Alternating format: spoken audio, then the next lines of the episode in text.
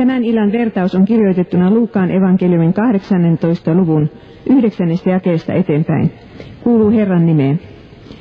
Muutamille, jotka olivat varmoja omasta vanhurskaudestaan ja väheksyivät muita, Jeesus esitti tämän kertomuksen. Kaksi miestä meni temppeliin rukoilemaan. Toinen oli fariseus, toinen publikaani. Fariseus asettui paikalleen seisomaan ja rukoili itsekseen.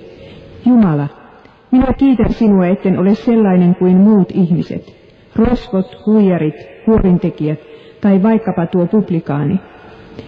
Minä paastoan kahdesti viikossa ja maksan kymmenykset kaikesta, siitäkin mitä ostan. Publikaanis seisoi taampana. Hän ei tohtinut edes kohottaa katsettaan taivasta kohti, vaan löi rintaansa ja sanoi, Jumala, ole minulle syntiselle armollinen. Minä sanon teille, hän lähti kotiinsa vanhuskaana, tuo toinen ei. Jokainen, joka itsensä korottaa, alennetaan, mutta joka itsensä alentaa, se korotetaan. Isä, pyhitä meidät totuudessa. Sinun sanasi on totuus. Kerron teille ensin erään muiston Japanista. Olin pitämässä englannin tunnin hartautta ihmisille, jotka olivat buddalaisia. Se oli erään toisen lähetyssaarnaajan englannin ryhmä. Hän ei yleensä pitänytkään siellä hartauksia. Ja kun mä olin juuri tästä fariseuksesta ja publikaanista oikein innokkaasti siellä puheen pitänyt, niin eräs aika vanha teli sanoi minulle, että minun uskontoni opettaa täsmälleen samaa. Minä uskon nimittäin puhtaamaan buddhalaisuuteen. Ja sielläkin sanotaan, että pahat ihmiset pelastuvat. Ja minä kysyin itseltäni, että mikä meni minun hartaudessani vikaan. Totta on, että Japanissa on tämä puhtaamaan buddhalaisuus, jonka pääoppi on se, että jos hyvät ihmiset pelastuvat, niin pahat pelastuvat vielä paljon varmemmin. Ja nyt heti luentoni aluksi kysyn, oliko tuo englannin oppilaani oikeassa, kun hän, hän sanoi, että e, kristinusko opettaa samaa kuin puhtaampa maan buddhalaisuus. Monesti sitä puhtaan maan buddhalaisuutta onkin sanottu e, Japanin luterilaisuudeksi. Minulla on tässä luennossa neljä kohtaa, kuten huomaatte siitä monisteesta. Ensin puhun vertauksen henkilöistä ja tapahtumapaikasta. Olen ehkä aikaisemminkin sanonut, mutta monet meidän käsityksemme fariseuksista ovat vääriä.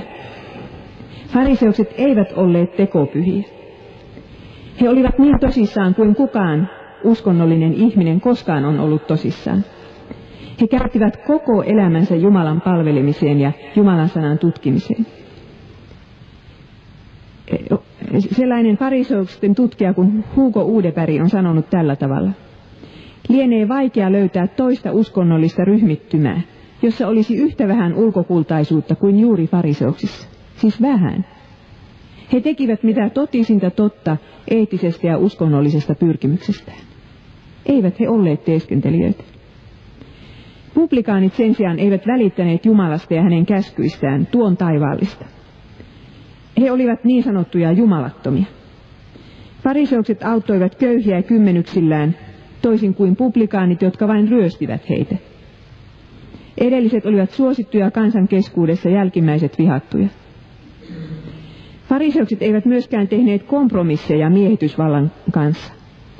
Ja siitähän on ihmisiä ihailtu maailman sivu, että he uskaltavat olla rohkeita. Publikaanit tekivät niitä kompromisseja. Fariseukset eivät myöskään pitäneet uskoaan ja uskon elämäänsä omana ansionaan, vaan Jumalan ansiona, niin kuin tämäkin fariseus tässä. Hän kiittää Jumalaa siitä, että Jumala on antanut hänelle voiman elää oikein. Ja sitä paitsi tämä fariseus tässä oli ryhmänsä edustaja parhaasta päästä. Mooseksen laki käskee paastota huomio yhden kerran vuodessa, suurena sovituspäivänä. Tämä mies paastosi kahdesti viikossa.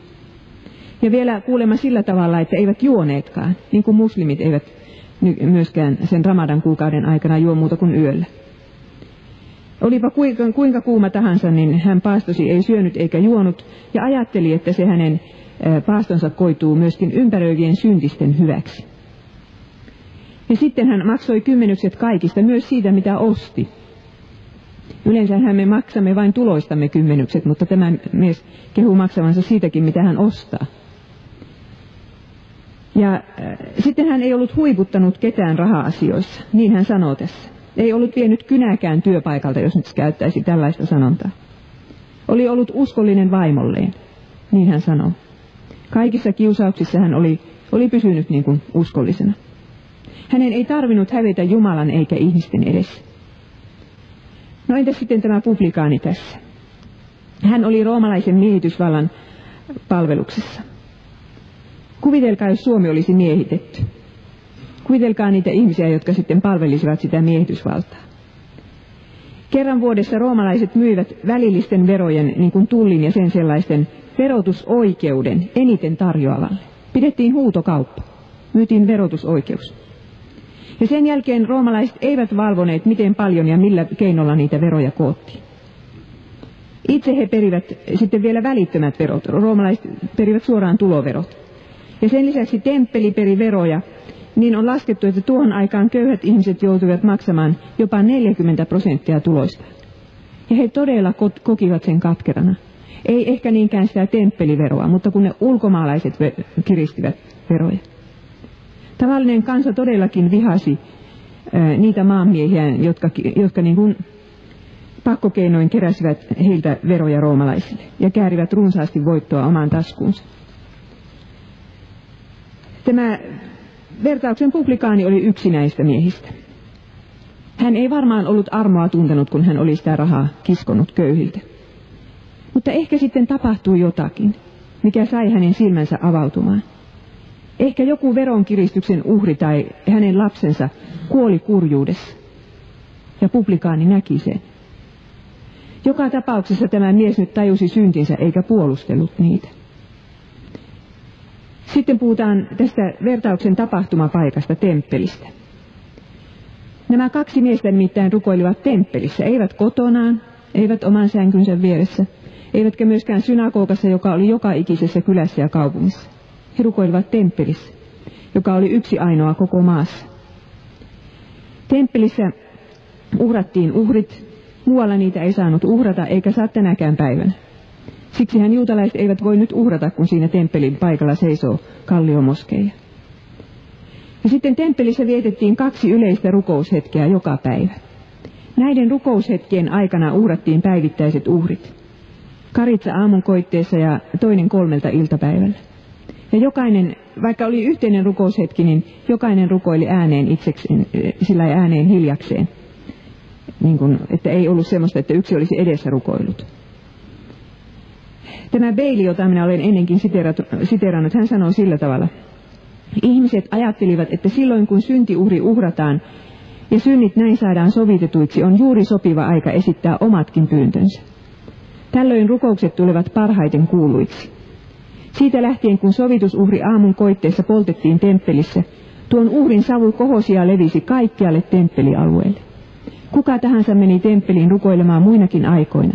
Hän tunsi varmasti tuon alttarilla palavan syntiuhrin tuoksu. Näin sanoo Veili. No entä sitten näiden kahden miehen rukouspaikka siellä temppelissä? Jos vertaus tapahtui yleisen rukoushetken aikana, niin paikka oli täynnä rukoilijoita. Fariseuksesta sanottiin, että hän meni paikalleen. Publikaanista sanottiin, että hän seisoi taampana. Kumpikaan niistä ei varmaan ollut sen joukon keskellä. Fariseus ei tahtonut koskettaa syntisiä, jotta hän ei itsekin saastuisi. Hänellä oli ilmeisesti nimikko paikkansa temppelissä, koska kerran sanotaan, että hän fariseus asettui paikalleen seisomaan. Hän kävi siellä niin usein. Siellä oli hänen oma paikkansa. Mutta publikaani ei kehdannut tulla ihmisten keskelle, vaan seisoi muiden takana. Siitä oli varmaan vuosia, kun hän viimeksi oli temppelissä käynyt. Olisikohan täällä tänä iltana joku, että, joka voisi sanoa, että on vuosia siitä, kun on viimeksi kirkossa käynyt? Tämä mies tiesi, mitä muut hänestä ajattelivat. Ainakin mitä ihmiset hänestä ajattelivat, mahdollisesti Jumalakin. Mitä tuokin täällä tekee, tuo Jumalaton? Pysyisi vain niiden roomalaistensa seurassa. Mitä hyvää hän luulee Jumalansa, Jumalalta rukoilevalla nyt sitten saamassa? Yleinen ajattelutapa oli näet sellainen, että publikaanin parannuksen teko oli miltei mahdotonta. Jos halusi tehdä parannuksen, niin piti korvata kaikki vääryys. Publikaanit olivat tehneet vääryyttä niin monelle, että eivät he voineet sitä tehdä, ja monet vääryyden kohteet olivat jo kuolleetkin. Eivät he voineet oikeastaan tehdä parannusta. No sitten tämä rukousasento. Jeesuksen aikana rukoiltiin seisten. Sitten olivatko kädet koholla vai eivät, siitä ovat kommentaarit nyt vähän eri mieltä. Mutta joka tapauksessa jokainen rukoili ääneen. Pariseus ehkä halusikin, että naapuri kuulisi, mitä hän siinä sanoi. Mutta publikaani ei ajatellut naapuriaan, vaan Jumalaa, jonka edessä hän seisoi. Ja jota vastaan hän oli siellä rikkonut.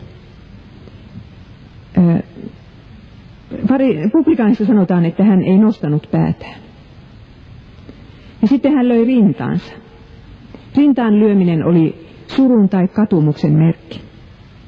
Japanissa se tarkoittaa, että on täynnä itseluottamusta, sen takia japanilaiset ei oikein aina tätä vertausta ymmärräkään. Tässä tapauksessa se rintaan lyöminen tarkoitti sitä, että tämä mies osoitti, että täältä se synti on lähtöisin. Niin kuin Jeesuskin sanoi. Juuri ihmisen sisältä sydämestä lähtevät pahat ajatukset, ja niiden mukana siveettömyys, varkaudet, murhat, aviorikokset, ahneus, häijyys, vilppi, irstaus, pahansuopuus, herjaus, ylpeys, uhmamieli. Kaikki tämä paha tulee ihmisen sydämestä ja saastuttaa hänet. Näin sanoi Jeesus. Publikaani ei tehnyt syntiään kenenkään syyksi. Ei vanhempien, ei yhteiskunnan, ei vaimon, joka ei ymmärrä, ei roomalaisten, jotka olivat hänet siihen houkutelleet, eikä työtovereiden, jotka tekivät samaa kuin hänkin. Ei, se oli hänen syynsä. Hän oli ottanut liikaa rahaa lähimmäisiltään rikastuakseen itse. Hän oli saattanut ihmisiä perikatoon rahan ah- ahneudella. Ja kuinka moni meistä on pienemmässä tai suuremmassa mittakaavassa tehnyt saman synnin, rahan ahneuden. Sitten puhutaan näistä kahdesta rukouksesta. Fariseuksen ja publikaanin rukoukset ovat oikeastaan joka suhteessa erilaiset. Ainoa, mikä niissä on samanlaista, on se puhuttelu. Molemmat aloittavat sanomalla Jumala, mutta siihen se sitten loppuukin se yhtäläisyys. Fariseus kiittää Jumalaa monisanaisesti. Publikaani esittää yhden pienen pyynnön. Fariseus ei pyydä yhtään mitään. Hänellä on jo kaikki, mitä hän tarvitsee. Publikaani taas ei kiitä mistään. Mutta sitten nyt seuraavaksi analysoimme näitä kahta rukousta, koska ne sisältävät näiden molempien miesten dogmatiikan. Ja samalla pääpiirteissään ne kaksi pelastuksen tietä, jotka ihmisillä on ollut kautta ihmiskunnan historia. Näihin kahteen rukoukseen Jeesus on todella nerokkaasti sisällyttänyt niin kuin koko maailman kaksi dogmatiikkaa. Ensinnäkin tässä on kaksi Jumalakuvaa. Fariseus uskoo Jumalaan, joka ottaa vastaan hyviä ihmisiä. Toisin sanoen, Juma, fariseuksen Jumala pelastaa sen ihmisen, joka on tehnyt hyvää eikä ole tehnyt pahaa. Mutta publikaanin Jumala ottaa vastaan ihmisiä, jotka jotka ovat syntisiä. Siis publikaani uskoo Jumalaa, joka ottaa syntisiä vastaan. Publikaanin usko on ehkä heikko, mutta sillä tavalla hän kuitenkin uskoo. Sitten tässä on myöskin näillä kahdella miehellä on kaksi ihmiskuvaa. Fariseus uskoo, että ihmisellä on mahdollisuus valita hyvän ja pahan välistä. Ihminen voi tehdä sen, mitä käskyt vaativat, jos vain tarpeeksi yrittää. Eettiset toiminnot ovat hänen vallassaan. Hän voi sekä tahtoa että tehdä oikein. Ja tämä on fariseusten erehdys. He eivät usko perisyntiin. Mitä publikaani ajattelee ihmisestä yleensä, niin se ei käy tästä ilmi, mutta mitä hän itsestään ajattelee, niin sen, sen huomaa selvästi. Hän sanoo itse, kuvaa itseään yhdellä sanalla, syntinen. Syntinen oli haukkumasana siihen aikaan. Jeesustakin moitittiin, että hän söi yhdessä syntisten kanssa. Nykyään me voimme sanoa, että no kun minä olen niin syntinen. Ei se ole mikään haukkumasana. Mutta silloin se oli sitä. Ja nyt kun publikaani tietää olevansa syntinen, olleensa syntinen tähän asti, niin ei hän uskalla luvata edes, että tilanne muuttuisi. Hän tietää, että se synti on hänessä niin kiinni. Hän ei luettele muutamaa syntiä, vaan hän sanoo koko olemuksellaan olevansa syntinen. Ja pyytää sitä syntisyyttään anteeksi. No sitten tässä on vielä kaksi tapaa lukea raamattua. Molemmat miehet olivat saaneet sanat suuhunsa vanhasta testamentista. Fariseus sanoo samaa, mitä vanha testamentti sanoo. Ei saa tehdä huorin eikä varastaa, pitää paastota ja antaa kymmenyksiä. Mutta entäs publikaani? Mitäs hän siteeraa? Publikaani siteeraa vapaasti psalmin 51 alkujaetta. Jumala, ole minulle armollinen hyvyytesi tähden. Pyhi pois minun syntini suuren laupeutesi tähden. Ystävät, tämä on se psalmi, jonka Daavid kirjoitti jäätyään kiinni huoruudesta ja murhasta. Publikaani siis ehkä ajatteli sydämessään näin. Jos Daavid sai anteeksi nuo synnit, niin ehkä minulla on pieni mahdollisuus, että minäkin saan anteeksi. Mutta samalla publikaani myös luotti kolmannen Mooseksen kirjan uhrisäännöksiin, mutta siihen minä tulen myöhemmin takaisin. Nämä ovat kaksi eri tapaa lukea raamattua. Yksi etsii raamatusta sitä, mitä hänen pitäisi tehdä Jumalan hyväksi esimerkiksi tai pelastuakseen. Toinen tarttuu raamatun sanaan, joka lupaa, että Jumala on tehnyt jotain syntisen hyväksi. Ja näistä kahdesta raamatun tavasta seuraa kaksi eri uskoa. No sitten tässä tulee myöskin ilmi kaksi omaa tuntoa. Molemmilla näillä miehillä on kyllä oma tunto. Ja molemmat tietävät, että heidän on tehtävä hyvää ja vältettävä pahaa. Mutta tämä oman tunnon kriteeri on heillä erilainen. Eli siis toisin sanoen se, mihinkä he omaa käytöstään ja omaa sydäntään vertaavat. Fariseus vertaa itseään toisiin ihmisiin. Hän kiittää Jumalaa siitä, ettei hän ole sellainen kuin muut ihmiset, rosvot, huijarit ja huorintekijät, tai vaikkapa se publikaani, joka seisoo siellä takana. Tämä asenne on kaikkien aikojen, kaikkien fariseusten tuntomerkki. Ja hirveän helposti käy, että mekin täällä kirkossa istumme ja arvostelemme toisia. Sitä, joka istuu vieressä, sitä, joka seisoo tässä. Emme olekaan tulleet tänne syntejämme pyytämään anteeksi, vaan arvostelemaan. Niin, Publikaani on, uskaltaisiko sanoa onnekseen, niin paha, että hän ei enää ylittäisi yhtään ainoata rimaa, jonka, jonka niin kuin Jumala hänelle asettaa, että olet tällainen ja tällainen, niin pelastut. Siksi hän seisoo syntisen olemuksensa kanssa Jumalan edessä. Ei ihmisten edessä. Hänen omatuntonsa ääni on Jumalan ääni ja se todistaa hänet syylliseksi. Sitten puhun siitä, mikä näillä kahdella on, mikä näiden kahden suhde on lain suurimpaan käskyyn, eli rakkauden käskyyn. Fariseushan on erehtynyt täysin lain sisällöstä, mitä Jumala häneltä odottaa. Fariseus luulee, että, että niitä pinnoja voi kerätä Jumalan edessä. Eikä tajua sitä, että Jumala odottaa, että hän ja lähimmäinen saisivat osakseen meidän sydämemme rakkauden. Se on koko lain tarkoitus. Kumpikaan näistä miehistä ei ole rakastanut Jumalaa, eikä lähimmäistä. Ei kumpikaan. Mutta vain publikaani tajuaa sen ja myöntää sen. Se on osa sitä syntisyyttä, mitä hän siinä tunnustaa ja rintaansa lyö. En ole rakastanut Jumalaa, en ole rakastanut lähimmäistä. Mutta ei fariseuskaan rakasta Jumalaa, ja mistä me sen huomaamme? Siitä, että hänen rukouksessaan ei esiinny yhtään ainoa asiaa, mitä Jumala olisi hänelle tehnyt. Ei ainoatakaan asiaa, mitä hän olisi Jumalalta saanut, eikä ainoatakaan asiaa, mistä hänen pitäisi Jumalaa kiittää. Jos ei ehkä oteta huomioon sitä voimaa, jonka hän on Jumalalta saanut saadakseen olla, voidakseen olla hyvä ihminen. Siis enintään voima, mutta ei ainakaan armo. Ja fariseuksen rukouksessa onkin tämä yksi ainoa päähenkilö, oma minä. Minä en ole, minä olen, minä paastoan, minä annan. Tämä on se rukous. Itse hän on oma Jumalansa ja oma pelastajansa. Ja tällainen usko ei koskaan tuo mukanaan rakkautta sen enempää Jumalaan kuin lähimmäiseenkään. Joka vähän saa anteeksi, se rakastaa vähän. Joka ei saa mitään anteeksi, se ei rakasta ollenkaan. Ei ainakaan Jumalaa. Ehkä inhimillisellä rakkaudella voi omaa perhettään rakastaa muita, jotka ovat itselle hyviä. Mutta publikaanikaan ei, ei rakasta Jumalaa eikä lähimmäistä vielä tässä vaiheessa. Miksi hän rakastaisi? Mutta jos hän joskus tajuaa saaneensa suuret syntinsä todella anteeksi ja ilmaiseksi, tai jos hän se nyt jo tässä tajuaa, niin silloin hän oppii rakastamaan vapahtajaa ja lähimmäistä. No sitten puhutaan uskon vahvuudesta.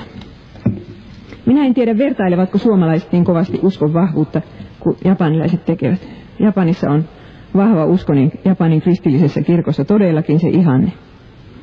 Mutta tästä vertauksesta me huomaamme, että väärä usko voi olla ö, vahvempi kuin se oikea usko. Jos näiltä kahdelta mieheltä siellä temppelissä oltaisiin sinä iltana kysytty, että pelastutko, luuletko pelastuvasi, jos tänä iltana kuolisit, niin pelastuisitko? Niin fariseus olisi sanonut yhtään empimättä, tietysti minä pelastun. Siitä ei ole epäilystäkään. Ja publikaani olisi mutisut ehkä jotain tämän tapaista. Jos Jumala antaa minulle suuret syntini anteeksi, niin ehkä sitten on olemassa pieni mahdollisuus, että pääsen taivaaseen.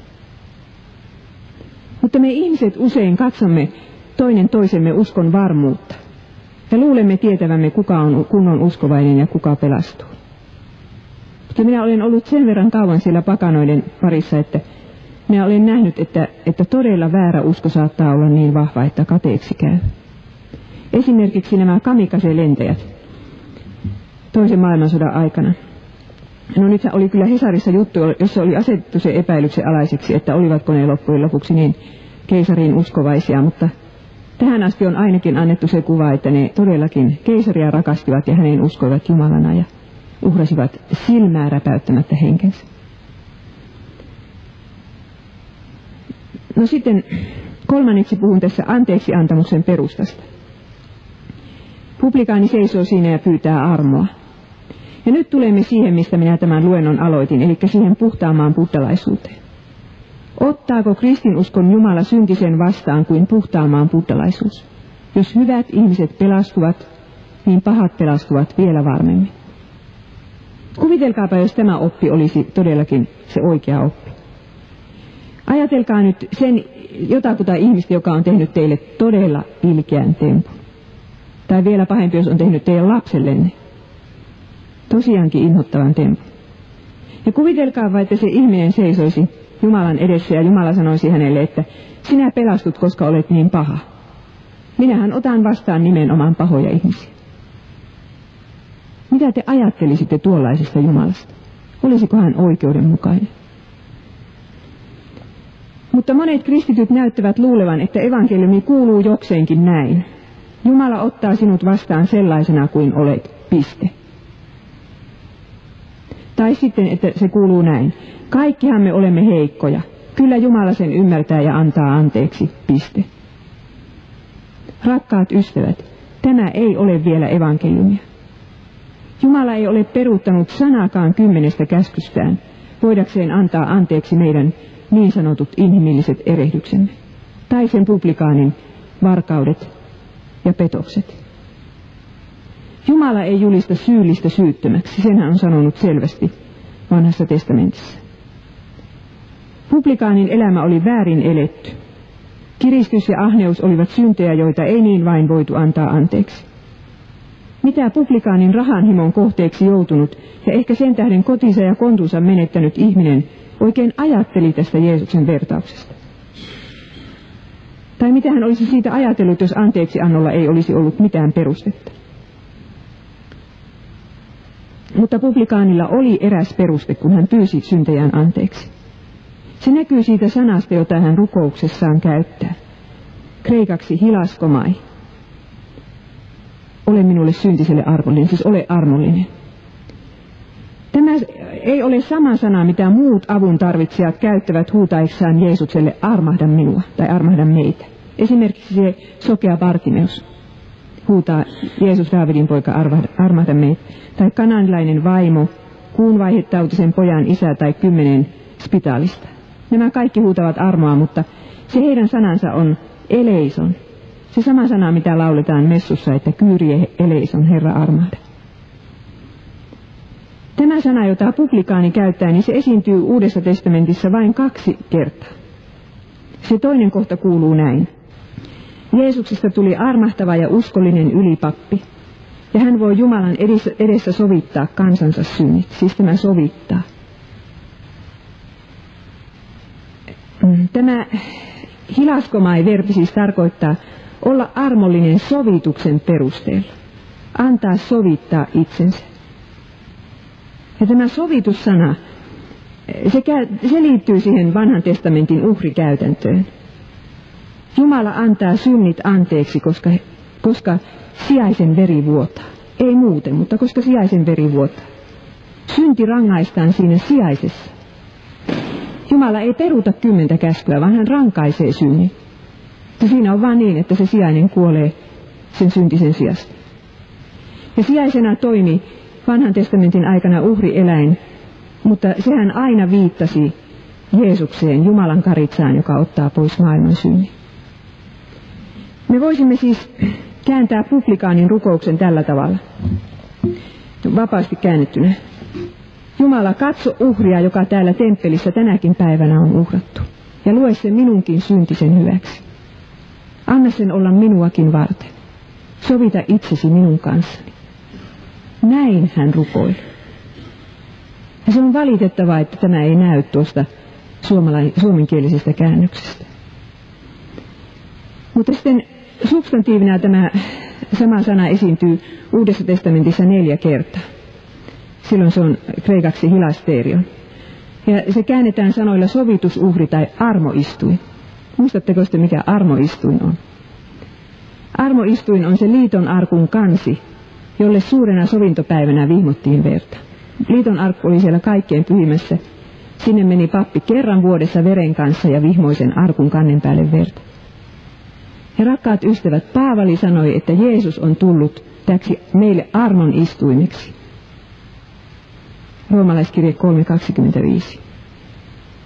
Se on uudessa käännöksessä käännetty sovitusuhriksi. Eli siis kun publikaani rukoili siellä ja pyysi, että Jumala ole minulle syntiselle armollinen, niin hän ajatteli sitä armon istumen kanta, jonka verta oli vihmottu. Se on, hän ajatteli Jeesusta itseään. Tässä on tämän vertauksen salaisuus. Siinä, että Jeesus on se Jumalan karitsa, jonka, jonka uhriveri pirskotettiin niin, että, että kaikki maailman synti voitaisiin ottaa pois. Publikaanin synnit ja minun synnit ja sinun syntisi. Publikaani vetosi rukoillessaan syntiuhriin ja sen vereen. Niinpä Jumala sitten luki sen syntiuhrin viattomuuden hänen hyväkseen. Mutta fariseus vetosi omiin töihinsä. Ja hän ei saanut mitään anteeksi. Temppelin jokaisen kolkan täyttävä syntiuhrin savu ei muistuttanut tätä fariseusta, hänen synneistään ja sovituksen tarpeesta. Mihin sinä vetoat, kun rukoilet Jumalaa? Nyt sitten huomaamme, mikä ero on puhtaan maan buddhalaisuudella ja kristinuskon vanhuskauttamisopilla. Kristinuskon Jumala ei luovu omasta vanhuskaudestaan, julistaessaan publikaanin syy- syyttömäksi. Kaikki synti rangaistaan. Publikaanin synti rangaistaan. Jeesus itse tulee maan päälle elämään sen vanhuskaan elämän, mikä publikaanin olisi pitänyt elää, ja kuolemaan sen kuoleman rangaistuksen, joka hänen synneistään oli, oli langetettu. Kuule siis sinäkin, jonka omaa tuntoa synti painaa tänä iltana. Olipa se sitten mikä synti tahansa. Sinun syntisi on painanut Jeesuksen maahan asti, kun hän kantoi ristiään kolkatalle. Sinun syntisi on asetettu hänen päälleen, sen uhrikaritsan päälle. Sen ei tarvitse enää olla sinun omaa tuntoasi painamassa.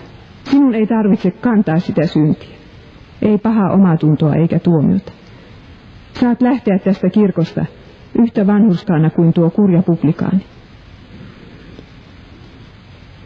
Ja sitten neljänneksi puhun taistelu vanhuskauttamisopista sellaisista aiheista. Tämä vertaus puhuu nimittäin vanhuskauttamisopista. Mitä sana vanhurskaus tarkoittaakaan? Mitä siitä on rippikoulussa opetettu?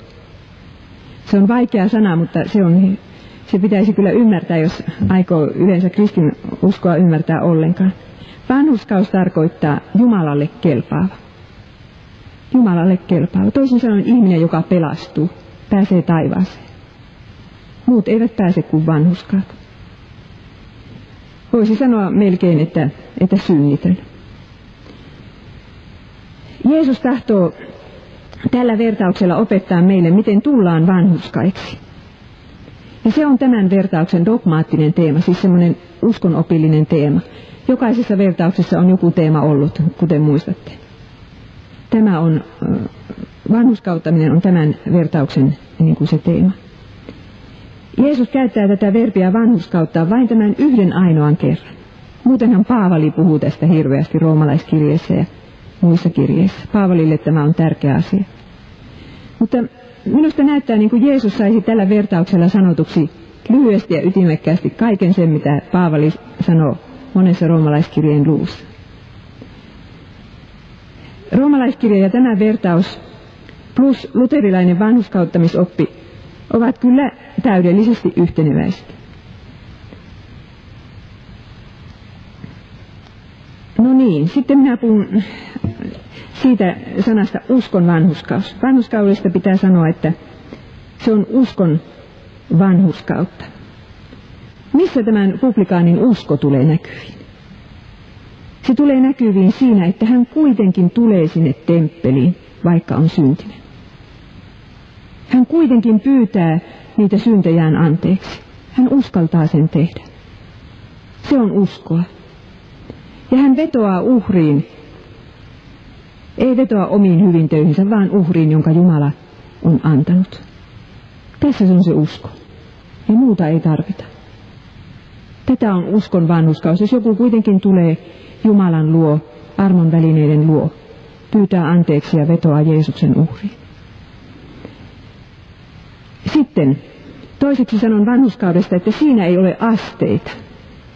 Sen takia tämä vanha käännös, mikä meillä oli ja vielä on alanootissa näkyy oleva uudessakin käännöksessä, että voitaisiin kääntää, hän lähti kotinsa vanhuskaampana kuin tuo toinen.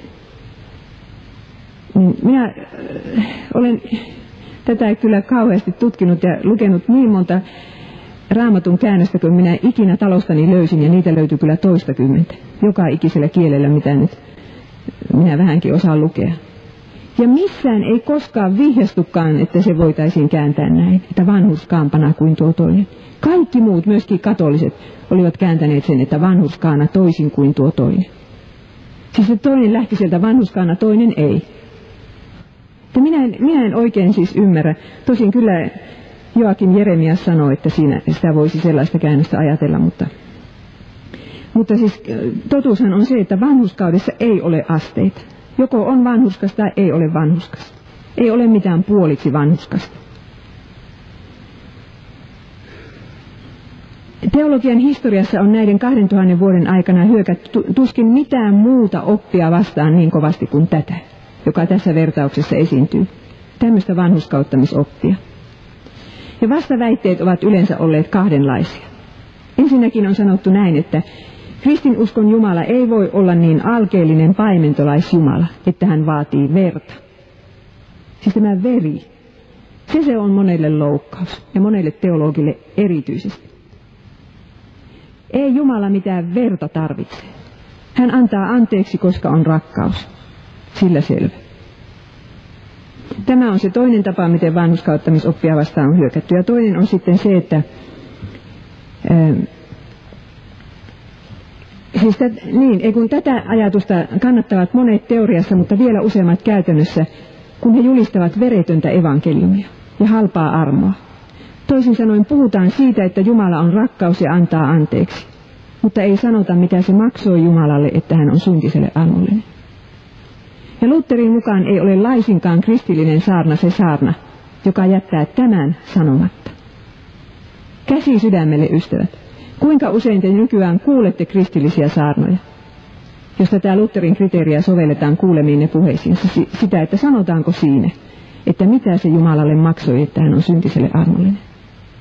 Ja sitten toinen vastaväite vanhuskauttamisoppia vastaan on tämä, tai tällaista vanhuskauttamisoppia. Sanotaan niin, että Jumala ei kutsu vanhuskaaksi sellaista ihmistä, joka ei sitä ole.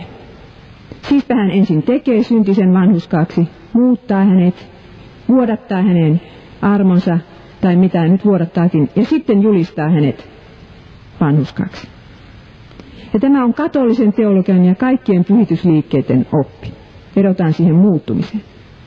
Katolinen kirkko on julistanut pannaan ne, jotka opettavat, että ihminen vanhuskautetaan yksin uskosta. Tämä on Tridentinumissa sanottu. Ja sen mukaan, siis katolinen kirkko sanoo, että vanhuskauttamisen peruste on usko plus rakkaus. Siis et voi tietää olevasi vanhuskas ennen kuin sinulla on myös rakkautta. No sanotaanko tässä vertauksessa rakkaudesta puolta sanaa? Niin. Miten on? Miksi Jeesus ei mainitse sanakaan publikaanin elämän muuttumisesta? Tässä vertauksen lopuksi. Tarinasta olisi tullut niin paljon vauhdikkaampi, jos se olisi päättynyt vähän niin kuin kertomus sakkeuksesta. Ja niin publikaani palasi kotiinsa sydänriemuiten ja jakeli kaiken omaisuutensa köyhille. Hänen elämänsä muuttui täydellisesti, ja kaikille tuli ilmeisen selväksi se, että hän oli itse asiassa paljon vanhuskaampi kuin se fariseus.